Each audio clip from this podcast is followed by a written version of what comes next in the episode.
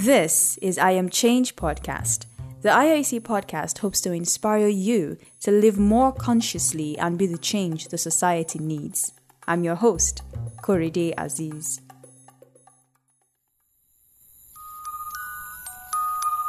Once upon a time, in a land not so far away, children used to go to a place called school. There will be lots of children everywhere.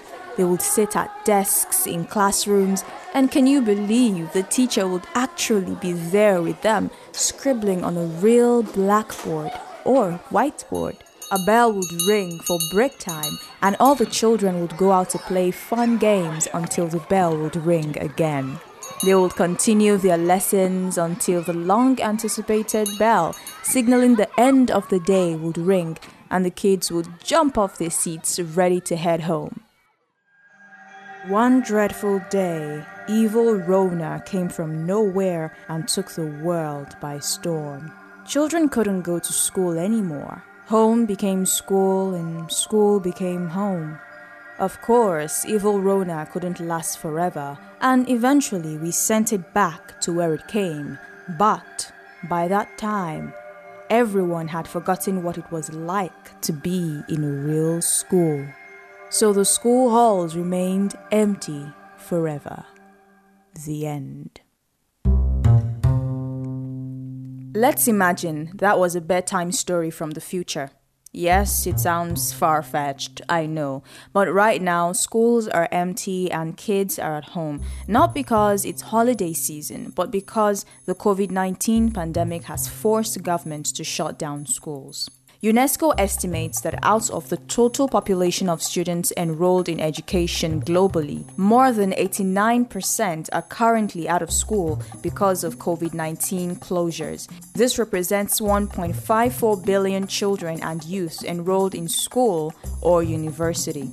Shutting down schools is the right thing to do, no doubt, but how might this affect us in the long run? How are children and their families dealing with the situation? In a country like Nigeria, where the education sector isn't near where it needs to be, what happens to vulnerable children who have a tougher time accessing quality education in the first place? To get answers to these questions and more, I had a chat with Amina Abubakar, coordinator at FlexiSAF Foundation. The foundation provides access to education for vulnerable and marginalized children who otherwise wouldn't have access to quality education. Here's our interview. Hi, Amina. You're welcome to I Am Change podcast. It's great to have you on the show. Thank you very much, Korede. I'm very glad to be here and also very honored all right, so first question.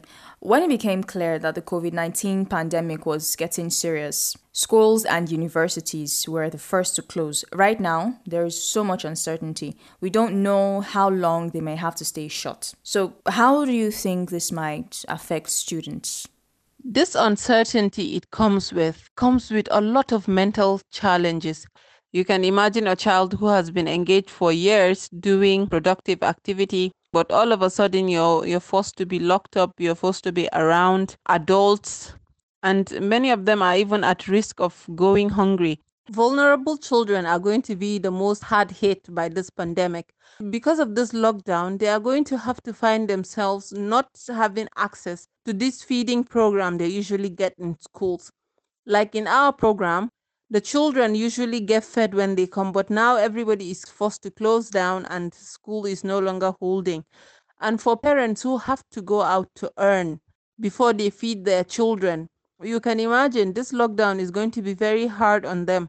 And vulnerable children usually live in clusters, and now nobody would go out. So there is continuous unrest, a lot of fighting amongst uh, people there is no fresh air in the homes. And you can imagine those young girls that are now staying at home all the time. This is when their fathers will start getting ideas like, okay, why don't I just marry them to this neighbor next door? I can get something. Maybe we can get food from there or something. Hmm. It's it's great that you brought this issue up with girls being more at risk and all, but there must be something that we can do. What do you think are the possible solutions? Government and other international humanitarian aid have been working, but I think we need to put in more effort from the CSOs as well. We need to work with traditional leaders and community champions and let them be the ones advocating for these girls. Mostly, the community people conform when they see um, something from the leadership. So, if the leadership is saying no to it, is frowning at it, it minimizes um, the impact of these activities. Then, secondly, we can also provide support in terms of um, reproductive health. You see, at this time, it's more difficult for girls to access materials that would help them keep clean during their periods. Also, psychosocial counseling. This cannot be overemphasized. Teachers should be well trained to provide this, even if it is just via the phone. A child knows that if I flash this person with my parents' phone, something that simple, it could go a long way then conditional cash transfers and provision of food materials, the more economically empowered and comfortable these communities and these girls are, the less likely they would be subject to sexual exploitation and early marriages. Ensuring that children have healthy meals is a crucial part of the efforts to achieve quality education for all, while also checking hunger and malnutrition. In Nigeria, the homegrown school feeding program was introduced in 2016. According to a government document from 2019 entitled Investing in Our People, the program feeds over 9 million pupils in more than 52,000 schools across 30 states. The government has made efforts to ensure that the school feeding program continues despite the school closures. They'll be using a voucher system and emphasis will be on FCT, Lagos, and Ogun states before it's rolled out to other states. The vouchers will have a specific time on them and will be delivered door to door, and food will be distributed at designated distribution centers. But is this a foolproof system? Why is it important for programs like this to be continued, and how else might we ensure that they work during this period? Um, the WFP World Food Program has reported about 320 million children, million children missing out on school meals that otherwise would be accessible to them if schools were open. For, for some of these children, or for many, many of them, these are the only source of real nutrition they get in a day. And for families that have kids, many kids that benefit from this, you can imagine what they get in a day is, is according to WFP, a, a, a dire portion of a family's monthly earning. Um, the, the government can look at alternatives like take home rations. The families of vulnerable children also have to be counted as the vulnerable population group, and their rations should be taken home for them during this time. And um, those that cannot have access to their own homes, they should have access to conditional cash transfers that they can continue to feed. Um, if not, many children would die of malnutrition at this time. And for FlexiSAF Foundation, yes, we have a few members coming to say they want to support. And this is also the only way we can support food um, rations for families and have to drop it to them in their homes, of course, in partnership with communities. But um, during this lockdown, this might also not be possible. But this is definitely something we've been thinking about and would uh, have mm. to work around it. Mm. Meanwhile, I'm I'm curious, how has FlexiSAF Foundation been affected so far? This pandemic has in fact affected almost all of our programs because most of our programs are field programs. Aside what we can do online, every other thing has come to a complete stop. Yeah, also, I'm interested in some of your solutions for e learning. We have developed e learning materials in video forms, most of them, extremely interactive, easy to understand materials. And the best thing about them is they align with the NERDC curriculum. So you see, a child is not just learning anything online, but this is actually aligning with the Nigerian designed curriculum. So this material can be accessible to almost whoever wants to access it. Mm, that's great, but Specifically, how might vulnerable children benefit from um, these kind of initiatives? I mean, especially since they might not have as much access to maybe electricity or internet like some of us are used to. Yes, um, in fact, we have e-learning materials that have been produced in Hausa language, and we we are currently translating some of them in Fulfulde. If we can get the right funding, we can provide these materials on customized tablets, or they can provide community learning centers which they would promote activities that go on while social distancing is practiced, at least even if it is for a few hours a week, so that children are not completely taken away from education. These materials come in, they are easy to understand. To get a community champion to facilitate, we of course for some stipend, but this requires a large amount of funding. And um, UNESCO is promoting either low tech or no tech. It has to be through like a train the trainer program. And train the trainer programs usually work when you train like a parent or an elder sibling in the house, then they are supposed to step down this training to younger children. And if plans have not been made from the beginning to put this in place, then you know, even that is a bit challenging at, at this time, especially if those trainers themselves are not equipped with the right skills to deliver. But definitely e-learning is uh, a platform that is worth in- investing in. Um earlier you mentioned low tech and no tech what exactly do these terms mean and how can they be applied in our own context? Um, according to UNESCO, low tech means either you use um, technology that is easily accessible or it's not too sophisticated or no technology at all meaning that these are tools that you can easily use to continue promoting education. So at FlexiSAF Foundation, we were thinking of something like having a lot of drawing materials, a lot of um, coloring materials. And of course, you know, there is a limit to how much we can monitor this.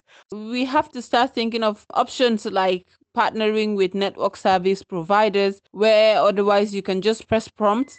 This can also be low tech in communities that have access to power from time to time, you find that even if they complain, they have small phones. So if you have a small phone, you can just press a few digits and you start having access to materials. If a child has something that keeps them busy, even if it is for a few hours a, a day, it should go a long way. Using phones, laptops, and tablets have become second nature for you and I.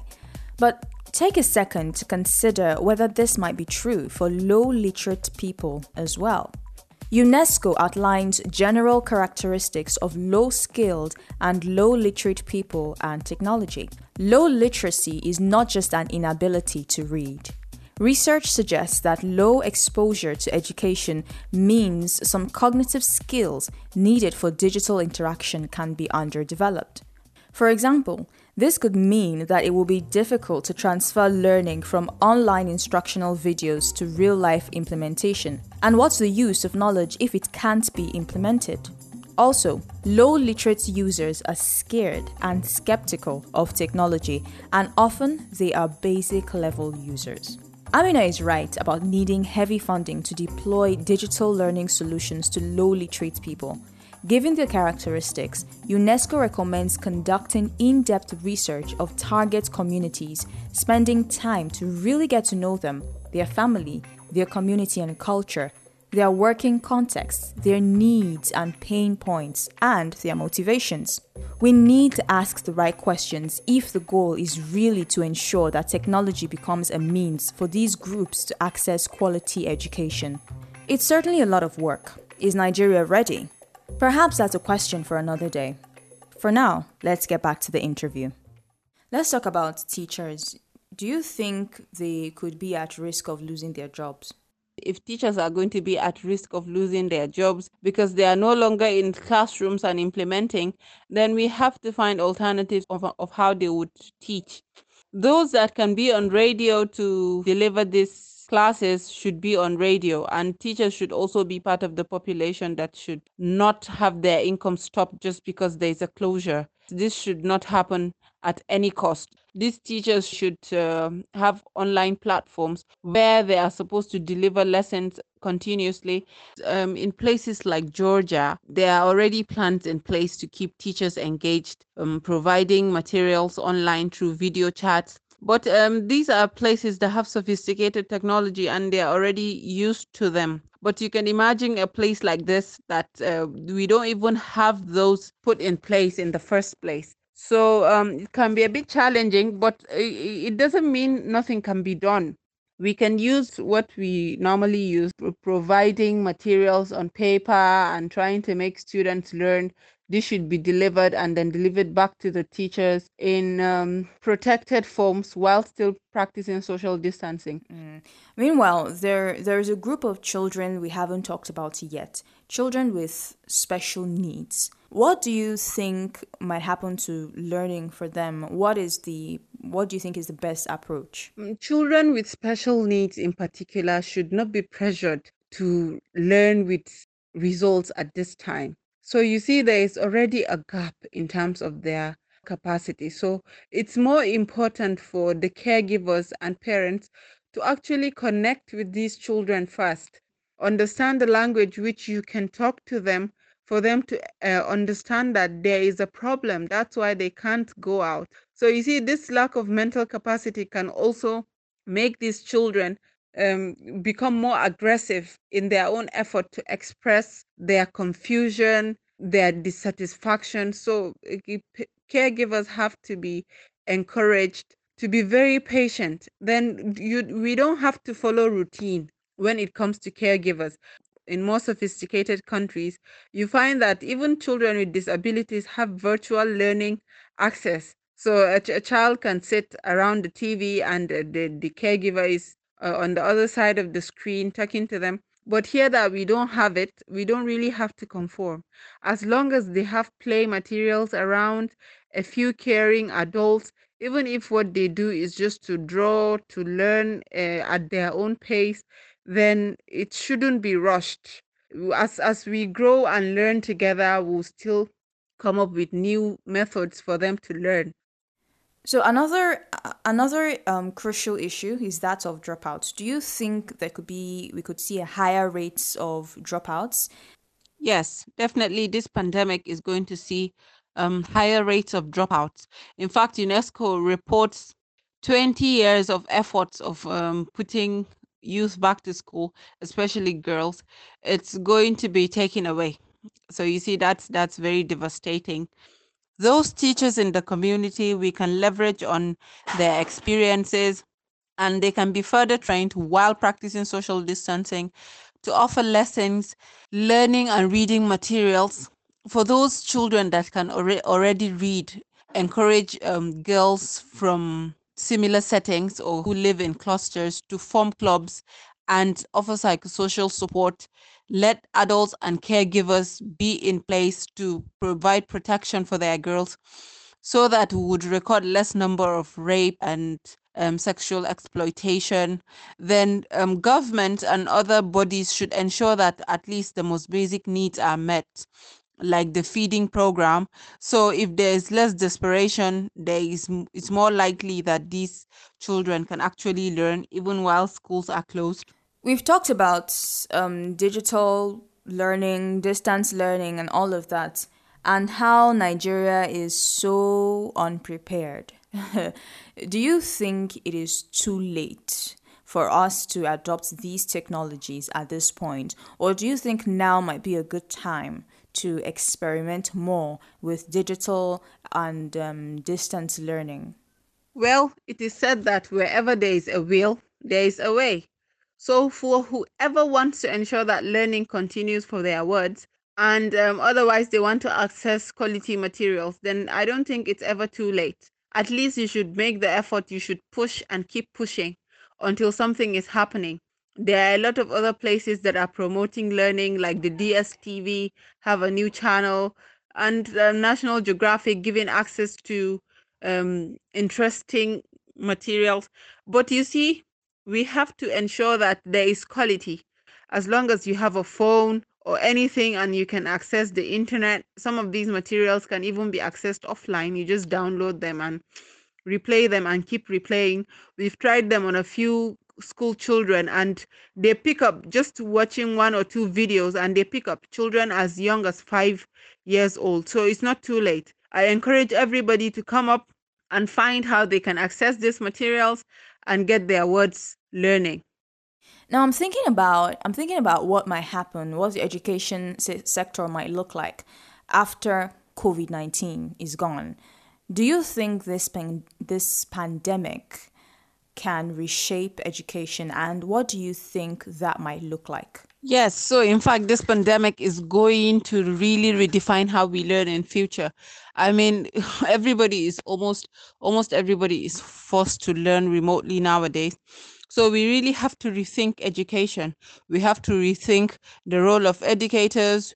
We have to rethink digital learning and we have to rethink the information even kids need to have in the classrooms like you see reports from Dell Technologies say that um, 65% of children in primary school are going to be working in jobs that don't exist by 2030 so by the next decade we're going to see a whole lot of new jobs that schools have never even thought of talk less of teaching them. So you see the emphasis for um, academics has to be less than the emphasis we put in place for social emotional learning, life skills, um, adaptability, and so on. So, our school systems have to promote adaptability skills and resilience skills. We have to raise a generation of innovative thinkers and creative thinkers.